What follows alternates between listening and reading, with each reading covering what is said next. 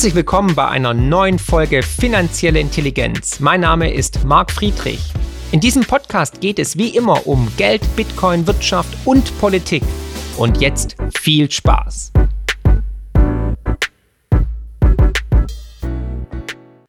Wir wurden in der Corona-Zeit angelogen, manipuliert und hinters Licht geführt. Einige wenige haben davon profitiert, aber jetzt ist es Zeit, aufzuarbeiten, zurückzublicken und das Ganze auch endlich abzuschließen. Wir sind doch alle müde von Corona und wir hatten eine Pandemie der Lügen. Immer mehr bricht heraus, wie wir angelogen worden sind, egal ob Masken, Lockdowns, Impfung oder was auch immer. Und wir alle sehen doch, wie stark die Gesellschaft gespalten wurde. Jeder von uns hat eine Geschichte zu berichten, wie er einen Freund, einen Bekannten, einen Kollegen verloren hat auf dieser Wahnsinnsreise. Wir haben Massenpsychose live erlebt. Wir haben lügende Politiker gesehen. Lauterbach müsste eigentlich eher heute zurücktreten als erst morgen. Wir brauchen Rechenschaft, wir brauchen Aufarbeitung, nicht nur juristisch. Wir brauchen eine Entschuldigung, wir brauchen eine vertrauensbildende Maßnahme durch die Politik, durch die Konzerne. Warum gab es Geheimverträge? Warum wurden Deals, Einkaufsdeals in Millionen, Milliardenhöhe zwischen von der Leyen und Pfizer übers Handy, privat über SMS gemacht? All das sind Fragen, die beantwortet werden müssen. Und um jetzt mal ein Fazit zu ziehen, um vielleicht auch wieder Brücken zu bauen, um zu sehen, was war richtig, was war falsch, gibt es wohl keinen besseren Experten als Professor Dr. Haditsch. Bekannt aus Funk und Fernsehen, vor allem für seine Doku-Reihe auf Servus TV, wo er auf der Suche nach der Wahrheit ist in Sachen Corona. Und er hat auf seinem Videokanal auf perfekte Art und Weise, wie ich es besser nicht machen könnte, Komplexes verständlich heruntergebrochen und die letzten 3 Jahre zusammengefasst in verschiedenen Kategorien. Absolut sehenswert. Und ich bin überaus dankbar und glücklich, dass Professor Haditsch es mir erlaubt hat, sein Resümee hier bei uns nochmal zu veröffentlichen. Ich würde mich freuen, wenn du natürlich auch bei Professor Haditsch auf den Kanal schaust, dort auch vielleicht ein Abo hinterlässt, aber natürlich auch gerne hier bei mir im Kanal, um dieses Wissen weiterzutragen, das Video zu teilen. Es ist essentiell, damit wir Brücken bauen können, damit wir aufeinander zugehen können, damit die Wahrheit sich ihren Weg bricht und die Wahrheit ans Licht kommt, damit wir nicht weiter angelogen werden und nicht weiter gespalten sind als Gesellschaft. Und oftmals wurde ich auch angegriffen und gefragt, wieso machen Sie das? Sie sind doch kein Gesundheitsexperte. Ja, aber ich wusste ganz genau, dass wir angelogen werden. Ich habe es gespürt, ich habe es gesehen, mir haben es die Fakten bewiesen. Mir haben es Experten gesagt. Experten, die damals diffamiert, stigmatisiert worden sind, genauso wie ich, denn als ich die Wahrheit ausgesprochen habe. Und jetzt kommt die Wahrheit heraus. Und siehe da, noch kein Wort der Entschuldigung. Aber es war mir immer, seit Kindestagen schon, ein Anliegen, Ungerechtigkeit aufzudecken, Lügen zu entlarven und meinen Mitmenschen zu helfen. Und wenn ich nur einen ganz kleinen Teil dazu beigetragen habe, bin ich unendlich dankbar und demütig. Und oftmals kommen mir Menschen auf Vorträgen entgegen oder schreiben mir Briefe oder E-Mails und sagen, Herr Friedrich, danke für die letzten 3 Jahre, Sie waren ein Leuchtturm. Da kriege ich Gänsehaut, da freue ich mich drüber, da bin ich dankbar und denke, wow, ich habe vielleicht einen kleinen Teil dazu beigetragen, Menschen die Wahrheit aufzuzeigen. Und das ist doch unser Ziel, Fußstapfen hinterlassen, Gutes zu tun. Tue Gutes und dir widerfährt Gutes, der Karma-Gedanke. Und den möchte ich leben, den solltest auch du leben. Und deswegen teile dieses Video, empfehlt es weiter. Und ja, bleibt auf jeden Fall am Ball, die Wahrheit weiter zu ergründen. Werde auch Teil dieser Community. Finanzielle Intelligenz ist ja mein Hauptjob eigentlich als Honorarberater, weil ich mich ohne Not ja zu diesem Thema eigentlich begeben habe, weil ich wusste, dass diese Corona-Krise natürlich auch Auswirkungen hat auf die Finanzwelt, auf unsere Altersvorsorge, auf die Finanzmärkte und auf dich und mich in der Gesellschaft. Wenn dir der Inhalt gefällt, kräftig teilen, Abo dalassen und jetzt viel Spaß bei einer neuen und extrem wichtigen, essentiellen Folge finanzielle, aber auch gesundheitliche Intelligenz. Mein Name ist Marc Friedrich von der Honorarberatung Friedrich und Partner Vermögenssicherung. Ihr Lieben, gemeinsam mit euch möchte ich in 3 Teilen einen 3-Jahres-Rückblick halten, weil uns die Themen SARS-CoV-2 und Covid-19 seit genau 3 Jahren beschäftigen.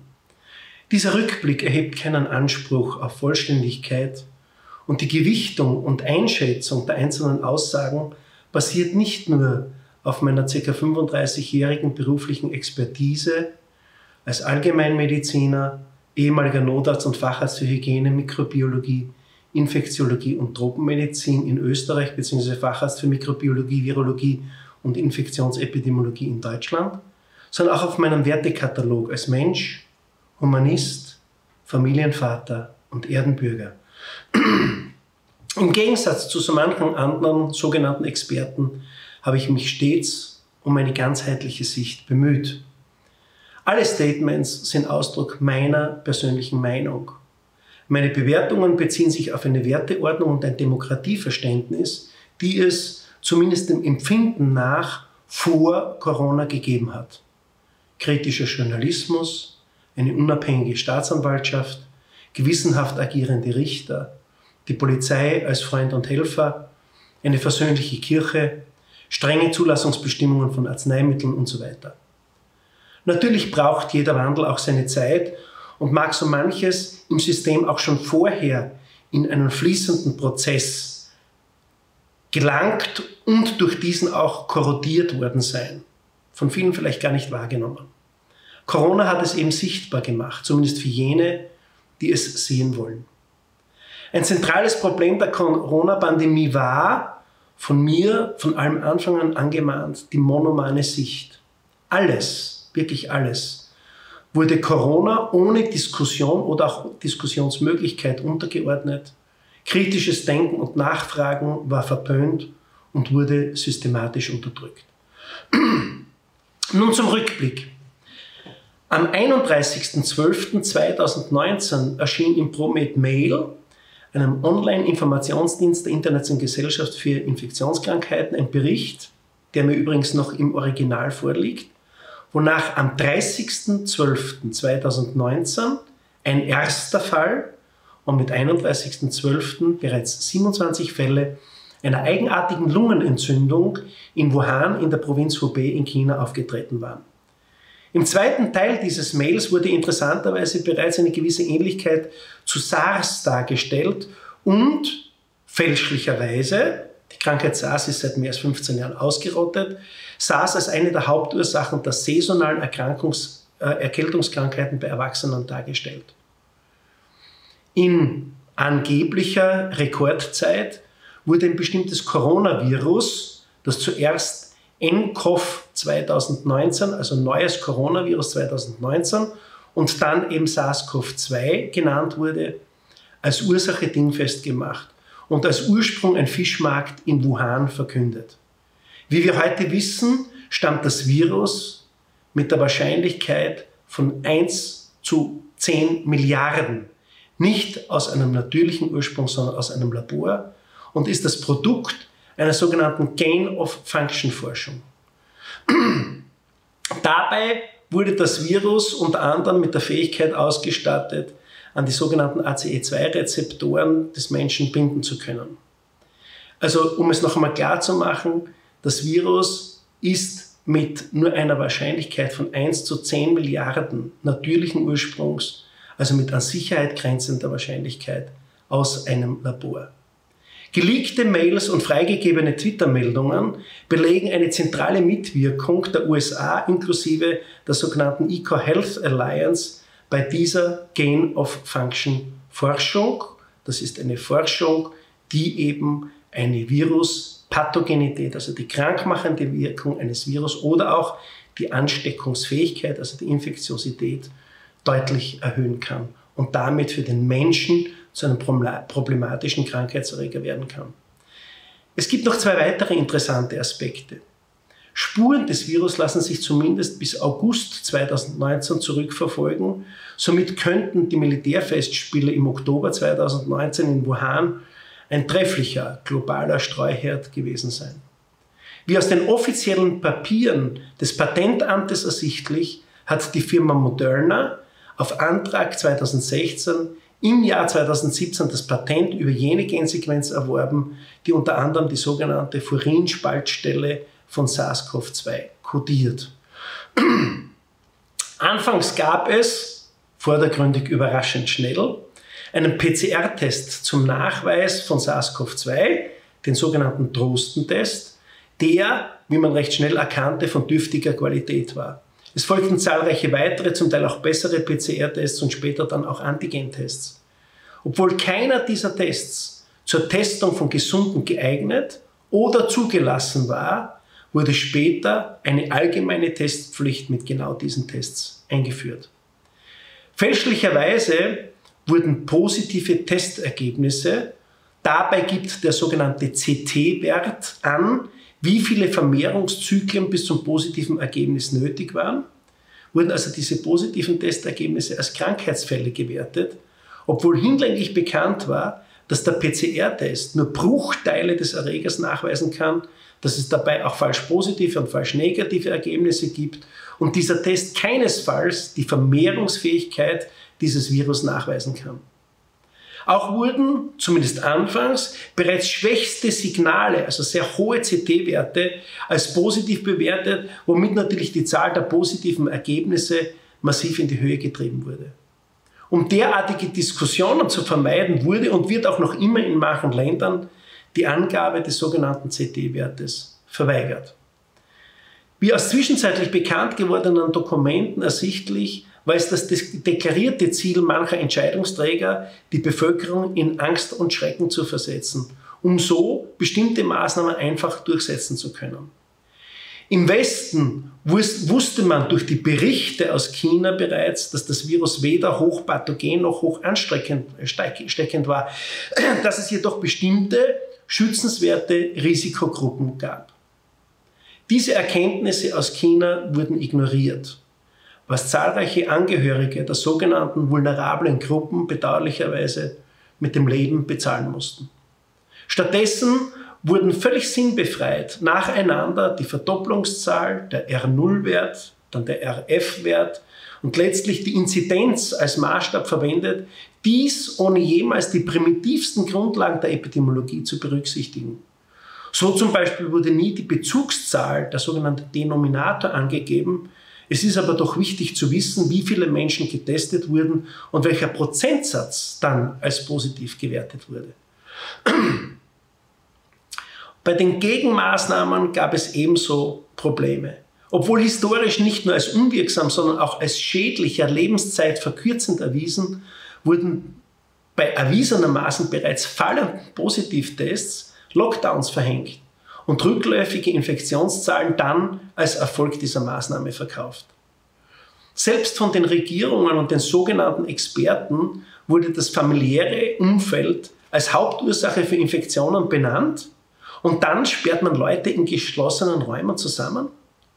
Im Gegensatz dazu gab es keinen Hinweis für Hotspots im freien und vielen öffentlichen Bereichen und trotzdem wurden hier massive Einschränkungen unter Verletzung von Grundrechten, bisher übrigens ungestraft und ohne jegliche wissenschaftliche Evidenz, ja wieder besseres Wissen vorgenommen. Und obwohl ebenfalls als unwirksam bekannt und anfangs von der Weltgesundheitsorganisation, Drosten, Randy Wagner und anderen auch als unwirksam bezeichnet, wurde das Tragen von medizinischen und von FFP2, also Staubschutzmasken, ohne entsprechende Zulassung verpflichtend eingeführt. Das steht im Widerspruch zu unseren menschlichen Grundrechten und ist durch nichts zu rechtfertigen. Kurz noch zum Thema Masken. Sowohl medizinische Masken als auch FFP2-Masken waren und sind ausschließlich für Erwachsene zugelassen. Es gibt keine zugelassenen Kindermasken. Für alle derartigen Masken gibt es formale Vorgaben, zum Beispiel der Arbeitsmedizin. Zur Verhinderung von Virusinfektionen sind sie untauglich und auch nicht dafür zugelassen. Selbst marginale Schutzwirkungen dieser Masken, FFP2-Masken dienen übrigens ausschließlich dem Selbstschutz, wären keinesfalls eine Rechtfertigung für die Einschränkung von Grundrechten. Grundrechte sind nicht verhandelbar und wurden genau für diese Situation geschaffen. Kurz zu den immer wieder erwähnten Negativaspekten der Maskenpflicht und meiner persönlichen diesbezüglichen Interpretation. Diese bezieht sich auf gesunde Erwachsene. Bei Kindern und Personen mit Grundkrankheiten müsste manches sicherlich noch strenger formuliert werden. Als Schädigungen durch Masken belegt sind folgende Aspekte. Masken erhöhen durch den vergrößerten Totraum, das ist die Luft, die sozusagen nicht ausgetauscht wird, den Gehalt an CO2 in der Einatmenluft. Masken behindern die Atmung bzw. die Ausatmung. Masken erhöhen den CO2-Gehalt in den oberen Atemwegen, wodurch diese zum Brutschrank werden. Masken führen zusätzlich zu einer Veränderung und eventuell auch Schädigung im abgedeckten Hautbereich. Masken erschweren die Atemarbeit. Masken führen bei manchen Personen zu nennenswerten psychischen Belastungen. Masken stören die frühkindliche oder kindliche Entwicklung. Schädigende Maskenpartikel werden inhaliert. Masken enthalten häufig potenziell krebserregende Schadstoffe. Das Atmen ohne Masken ist ein lebenswichtiges Training für unser Immunsystem.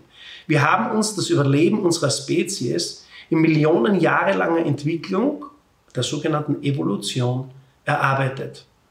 Da die Masken weder Eigen- noch Fremdschutz gewährleisten können, ergibt sich unterm Strich logischerweise und somit zwangsläufig eine eindeutig negative Risiko-Nutzen-Bewertung.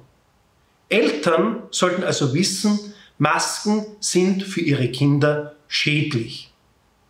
Aus den genannten Gründen wäre ärztlicherseits kompromisslos zu fordern, nicht eine Maskenbefreiung, sondern die Tragetauglichkeit müsste unter Angabe der zulässigen Rahmenbedingungen und nach erfolgter und nachvollziehbarer Unterweisung mittels Attest bescheinigt werden. Auf Basis gesetzlicher Grundlagen wäre, wenn überhaupt, eine Einschränkung der Grundrechte ganz allgemein im Falle des Nachweises, ich wiederhole, des Nachweises einer pandemischen Notlage von nationaler Tragweite, niemals aber bei der bloßen Spekulation, dem Verdacht, der Möglichkeit, der Eventualität gerechtfertigt.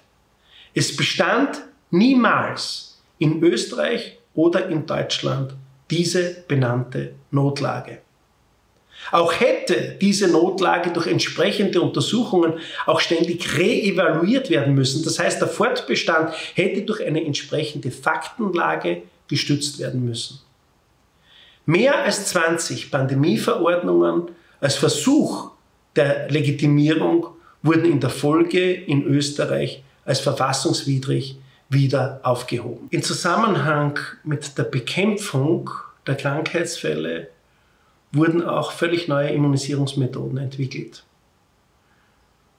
Wichtig in dem Kontext ist vielleicht auch die Information, dass bereits im Jahresbericht 2019, also in dem Jahr, wo eigentlich erst am Ende des Jahres dieser neue Erreger bekannt gegeben wurde, im Jahresbericht der Firma BioNTech aus diesem Jahr wird bereits von erfolgreichen Versuchen mit einem mRNA-Impfstoff gegen Coronaviren berichtet.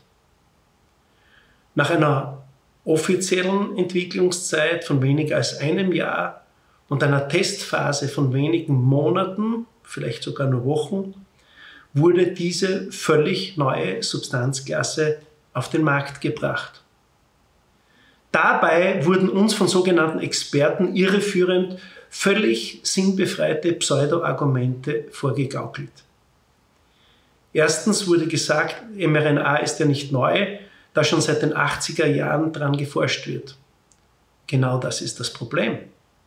40 Jahre Forschung ohne ein einziges marktreifes Produkt lässt Zweifel daran aufkommen, dass dann innerhalb von Monaten ein Produkt zur Marktreife gebracht werden kann. Zweitens, das Teleskopieren. Diese Maßnahme mag zwar Zeit einzusparen helfen, wenn aber die minimale Dauer einer Studienphase 2 Jahre ist, kann die Gesamtstudiendauer nicht kürzer sein. Zu den Immunisierungsversuchen muss man sagen, dass dominierend mit modifizierter mRNA gearbeitet wurde und diese Stoffe wurden bei unterschiedlichen Bevölkerungsgruppen eingesetzt. Hierzu wissen wir bisher: Die Hüllsubstanzen, die sogenannten kationischen Lipide, also positiv geladene Fettsubstanzen, sind nur zu Forschungszwecken und nicht zur Anwendung am Menschen zugelassen. Diese Substanzen reichern sich in unterschiedlichen Organen, darunter vor allem in den Eierstöcken, an. Von Fachleuten, sogenannten Toxikologen, werden kationische Lipide als potenziell toxisch klassifiziert.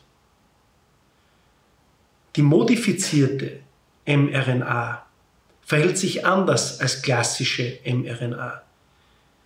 Die Aussage, die Substanz würde ohne dies schnell innerhalb der Zelle abgebaut, ist somit irreführend.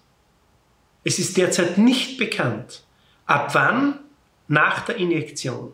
Welche Menge von modifizierter mRNA durch welche Zellen in welchem Zeitbereich aufgenommen wird, wann die Spike-Produktion innerhalb der jeweiligen Zellen einsetzt, welche Menge Spike-Protein von der jeweiligen Zelle produziert wird und für welche Dauer dies geschieht, welcher Anteil ausgeschleust wird, welche Menge in der Zellmembran verbleibt und die Zelle somit zum Ziel der körpereigenen Abwehr macht und welcher Teil innerhalb der Zelle verbleibt und die so wichtigen Reparaturenzyme der zelleigenen DNA blockiert.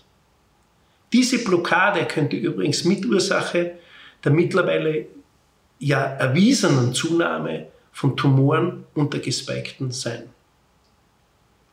Zumindest im Reagenzglas wurde mittlerweile auch nachgewiesen, was übrigens von Befürwortern immer kategorisch ausgeschlossen wurde, dass modifizierte mRNA aus den Injektionen mittels eines speziellen Enzyms, der sogenannten Reverse-Transkriptase, in die Erbsubstanz menschlicher Zellen eingebaut werden kann. Und Spike-Protein ist selbst toxisch und somit in der Lage, Gefäße und/oder Organe zu schädigen.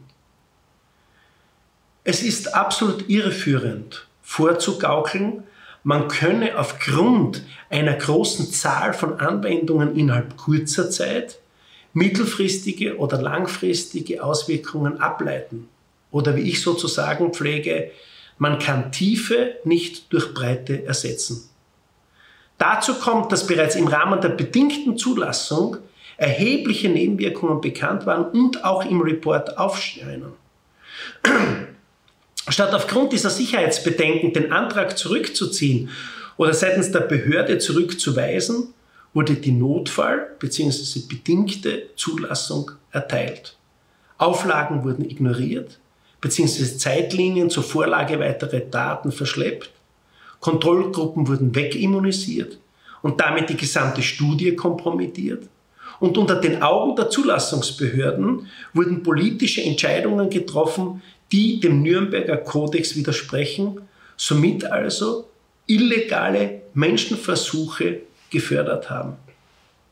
Solange sich Medizinprodukte im Versuchsstadium befinden, das heißt nur notfallmäßig bzw. bedingt zugelassen sind, darf es keine Anwendungsverpflichtung dieses Medikamentes geben. Basta.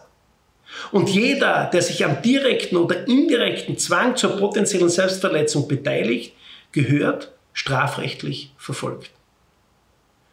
Während manche Anwender eventuell einfach den im Mainstream verbreiteten Aussagen getraut haben, haben die strategiebestimmenden Verantwortungsträger die Verpflichtung, sich Rohdaten, Zulassungspapiere, Reports durchzusehen, beziehungsweise wenn sie nicht vorliegen, diese auch aktiv einzufordern. Aus deren Mund ist die Aussage, die Impfung ist sicher und wirkt, somit eine Lüge, da damit bewusst Fehlinformation und Täuschung betrieben wird.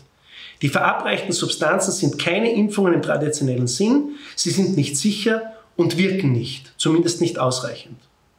Dazu kommt, dass zahlreiche dieser Produkte nicht einen sogenannten Beipacktext enthalten haben. Das heißt, hier war zum Teil ein leerer Zettel den Packungen beigefügt. Und beim Ziel wurde hier auch permanent, man könnte fast sagen, verzweifelt nachgebessert. Anfänglich hieß es, 2 Impfungen reichen. Dann war ein 3. Stich nötig. Dann hieß es, schütze dich und schütze andere. Mit der Folge, wenigstens bist du selbst geschützt. Und letztlich hieß es dann, wenigstens schützt es vor einem schweren Verlauf. Und alles das hat sich als falsch herausgestellt. Vielmehr zeigen sich zunehmend die Negativwirkungen des Spikens, wie ich es nenne, um den Unterschied zu Impfungen darzustellen. Wir haben einerseits eine mangelnde Wirkung. Manche Publikationen konnten nachweisen, dass Gespikte sich eher infizieren, eher erkranken, schwerer erkranken, länger unter der Krankheit leiden, höhere Virusmengen im Nasenbereich haben und auch länger Viren ausscheiden. Und dann die Nebenwirkungen. Die mit dem Spiken assoziierten Nebenwirkungen brechen alle Rekorde und werden kleingeredet. Während die Weltgesundheitsorganisation und nachgeordnete Institutionen das Nobelpreis-gekrönte Präparat Ivermectin bei mehr als 4 Milliarden Anwendungen in 30 Jahren mit nur 25 tödlichen Nebenwirkungen, und die waren großteils bedingt durch allergische Reaktionen bei stark verwurmten Personen. Während also dieses Präparat als lebensgefährlich eingestuft wurde, gelten Spike-Stoffe mit mehr als 20.000 gemeldeten Todesfällen und zig Millionen teils schweren Nebenwirkungen und bleibenden Schäden innerhalb von 2 Jahren, zuzüglich einer vielfachen Dunkelziffer, als sicher. Die sogenannten Impfkampagnen sind Druckmittel mit dem Effekt massenhafter, grob fahrlässiger Körperverletzung bis hin zu dauerhafter Gesundheitsschädigung und Inkaufnahme eines möglichen tödlichen Ausgangs.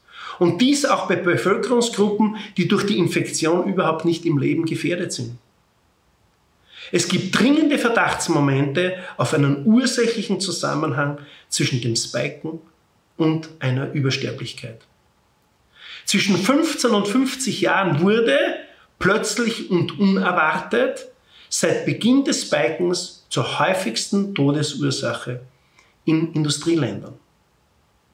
Im Kontext mit Spiken wurden zum Teil völlig neue Krankheitsbilder geprägt. VIT, also Vaccination Induced Thrombotic Thrombocytopenia, also eine durch die Impfung ausgelöste Gerinnungsstörung mit Blutungsneigung und Gefäßverstopfung.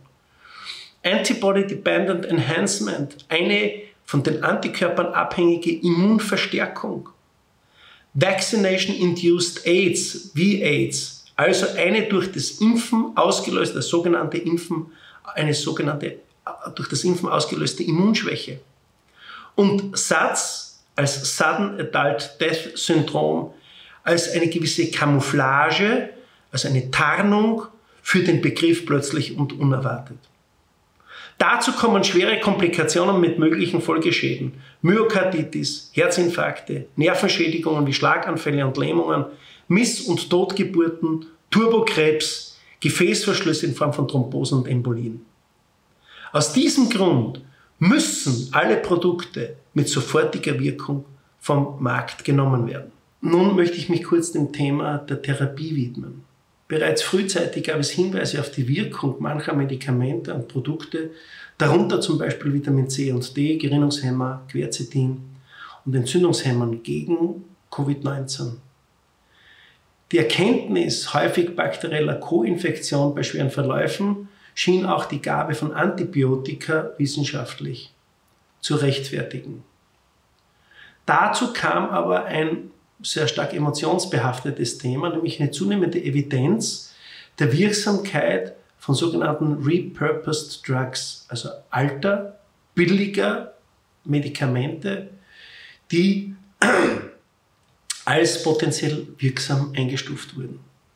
Es gab bereits frühzeitig Hinweise auf zum Beispiel die Wirkung von Ivermectin, nachdem bereits Jahre zuvor übrigens eine Wirkung auf Dengue-Viren und HIV-Viren nachgewiesen worden war. Und obwohl es ja angeblich mit Covid-19 eine neue lebensbedrohliche Seuche gab, wurde es untersagt, diese Therapiemöglichkeiten auszuprobieren bzw. anzuwenden. Was hätte denn eine wirksame Therapie bedeutet? Eine wirksame Therapie hätte Angst genommen, schwere Krankheitsfälle verhindert, zahlreiche Todesfälle verhindert, das Gesundheitssystem entlastet, massiv Kosten eingespart, aber auch eine bedingte Zulassung von anderen medizinischen Präparaten, einschließlich sogenannten Impfungen, sofort außer Kraft gesetzt. SARS-CoV-2 gehört auf Basis seriös ermittelter Zahlen nicht zu den hochpathogenen Erregern. Das Virus hat zwischenzeitlich mutiert und die Tödlichkeit liegt mittlerweile unter 0,01%. Eine signifikante Übersterblichkeit trat im Zusammenhang mit dem Ursprungsvirus bevölkerungsbezogen nicht auf. Ich nehme mal jene alten Leute mit Grunderkrankungen, die schutzlos hier exponiert wurden, aus. Aber eine signifikante Übersterblichkeit findet sich eigentlich erst, seitdem auch dagegen immunisiert wird. Und das zynischerweise ja bei einer erwiesenermaßen geringeren krankmachenden Wirkung des mittlerweile mutierten Virus. Die Kollateralschäden der Maßnahmen machen schon jetzt ein Vielfaches dessen aus, was Corona überhaupt hätte anrichten können, wenn man es einfach laufen gelassen hätte. Und das war ja von niemandem ernsthaft erwogen worden. Wer weiterhin ein zunehmend widerlegtes Narrativ stützt, ist entweder dumm oder lügt. Prognosen staatsnaher Experten haben sich bisher ausnahmslos als falsch erwiesen. Egal, ob es um das Virus, die Vorhersage von Infektions- und Todesfällen, den Einfluss und die Wirkung der unterschiedlichen Maßnahmen gegangen ist oder auch die Folgen, wenn diese Maßnahmen unterlassen werden. Dagegen haben sich die Prognosen, oder zumindest die meisten Prognosen, von Corona-kritischen Fachleuten bewahrheitet. Ohne eine entsprechende Aufarbeitung wird es keine Versöhnung innerhalb der unterschiedlichen Bevölkerungsgruppen geben, und die Pandemie hat hier, zumindest meiner Einschätzung nach, zumindest 5 unterschiedliche Gruppen geprägt. Erstens jene, die Entscheidungen beeinflusst oder getroffen haben. Zweitens jene, die diese Entscheidungen exekutiert haben, meist unter dem Hinweis, nur ihre Pflicht zu tun. Drittens jene, die sich den Entscheidungen unterworfen haben. Viertens jene, die sich den Entscheidungen widersetzt haben. Und fünftens jene, die andere denunziert haben und damit zu Mittätern geworden sind. Den Gruppen 1 und 5 sollte ein fairer Prozess gemacht werden. Die Gruppen 3 und 4 gehören entschädigt. Bei der Gruppe 2 ist die Frage einer individuellen Schuld je nach Verhalten zu bemessen. Unkritische potenzielle Schädigung von Schutzbefohlenen wäre entsprechend zu sühnen. Alle diese Maßnahmen und die damit verbundene Aufarbeitung erscheint unverzichtbar, um Gewalt und Selbstjustiz zu verhindern. Die Schäden an Kindern und Jugendlichen wiegen besonders schwer. Unter den Hardlinern der Corona-Maßnahmen finden sich oftmals Personen, die selbst keine Kinder haben und somit gar nicht ermessen können, was dieser Generation angetan wurde. Meine Einschätzung, meine Bitte, meine Empfehlung: Macht euch kenntlich. Zum Beispiel mit dem weißen Band. Vernetzt euch. Wir sind nicht so wenig. Erkennt, dass Corona nur eine von vielen beabsichtigten wesentlichen Änderungen der globalen Struktur ist. Drum bleibt wachsam und kritisch. Glaubt keinen sogenannten Faktencheckern. Das sind großteils pharma-gesponserte Trolle, die selbst keinem Faktencheck standhalten würden. Leistet Widerstand gegen Gesundheitsfaschismus und lasst euch nicht einreden, es ging um euer Wohl. Dazu gehört auch der perfide Plan der Weltgesundheitsorganisation, nationale Gesetze wegen angeblicher Gesundheitsgefahren außer Kraft setzen zu können. Kämpft um den Erhalt des Bargelds und lasst euch nicht einreden, es ginge hierbei um Geldwäsche und Schwarzgeld. Hinterfragt den Ökofaschismus. Viele der genannten Aspekte dienen anderen Zwecken, als man versucht, uns weiszumachen.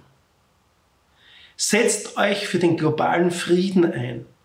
So wenig man mit Öl Feuer löschen kann, so wenig helfen Waffenlieferungen, um Menschenleben zu retten. Musiktipp: Reinhard May, meine Söhne gebe ich nicht. Und hinterfragt auch schwachsinnige Sprüche wie: frieren für den Frieden, wir frieren für den Krieg. Ich maße mir diese Bemerkungen nur an, weil sie allesamt auch Einfluss auf unsere Gesundheit haben. Das heißt, auch hier liegt ein gesundheitspolitischer Aspekt vor. Bleibt kritisch, aber auch nachsichtig. Nicht jeder hatte die Möglichkeit zu hinterfragen und Zugang zu kritischen Informationsquellen. Hinterfragt konsequent und hartnäckig Aussagen all jener Einrichtungen, die wegen Lügen, Korruption, Geldgier und unethischem Verhalten verdientermaßen an Vertrauen verloren haben. Dazu gehören neben den angeblichen Repräsentanten unserer Demokratien auch Pädagogen, Mediziner, wissenschaftliche Publikationsorgane, die Exekutive, Vertreter des Rechtssystems, darunter auch Staatsanwälte und Richter bis hin zum Verfassungsgerichtshof, Staatsfunk und Printmedien. Und macht euch bewusst, es ist die Aufgabe, das heißt eine Bringschuld jener, die Vertrauen zerstört haben, dieses Vertrauen durch demonstrierte Ehrlichkeit und transparentes, öffentliches Fehler- und Bestrafungsmanagement in kleinen Schritten wieder aufzubauen. Und das setzt voraus, dass bei all diesen Prozessen das Wohl und das Interesse der Bürger und nicht jenes der Eliten sichtbar im Mittelpunkt steht. Es kann für die obersten Entscheidungsebenen keine Amnestie geben. Nur eine intakte rechtsstaatliche Struktur und faire Prozesse unter Berücksichtigung der Menschenrechte sind in der Lage, das verloren gegangene Vertrauen in demokratische Grundrechte und unsere Staatssysteme wiederherzustellen. Vergesst bitte nicht, wir sind viele. Wir haben uns nicht schuldig gemacht. Wir dürfen Entschuldigungen erwarten. Wir werden unseren Beitrag an der Aufarbeitung leisten. Wir sprechen uns für faire Prozesse aus. Wir können verzeihen, aber wir werden nie und nicht vergessen, was uns angetan wurde. Auf eine bessere Zukunft und ein gutes Jahr 2023. Bleiben Sie zuversichtlich. Alles Liebe.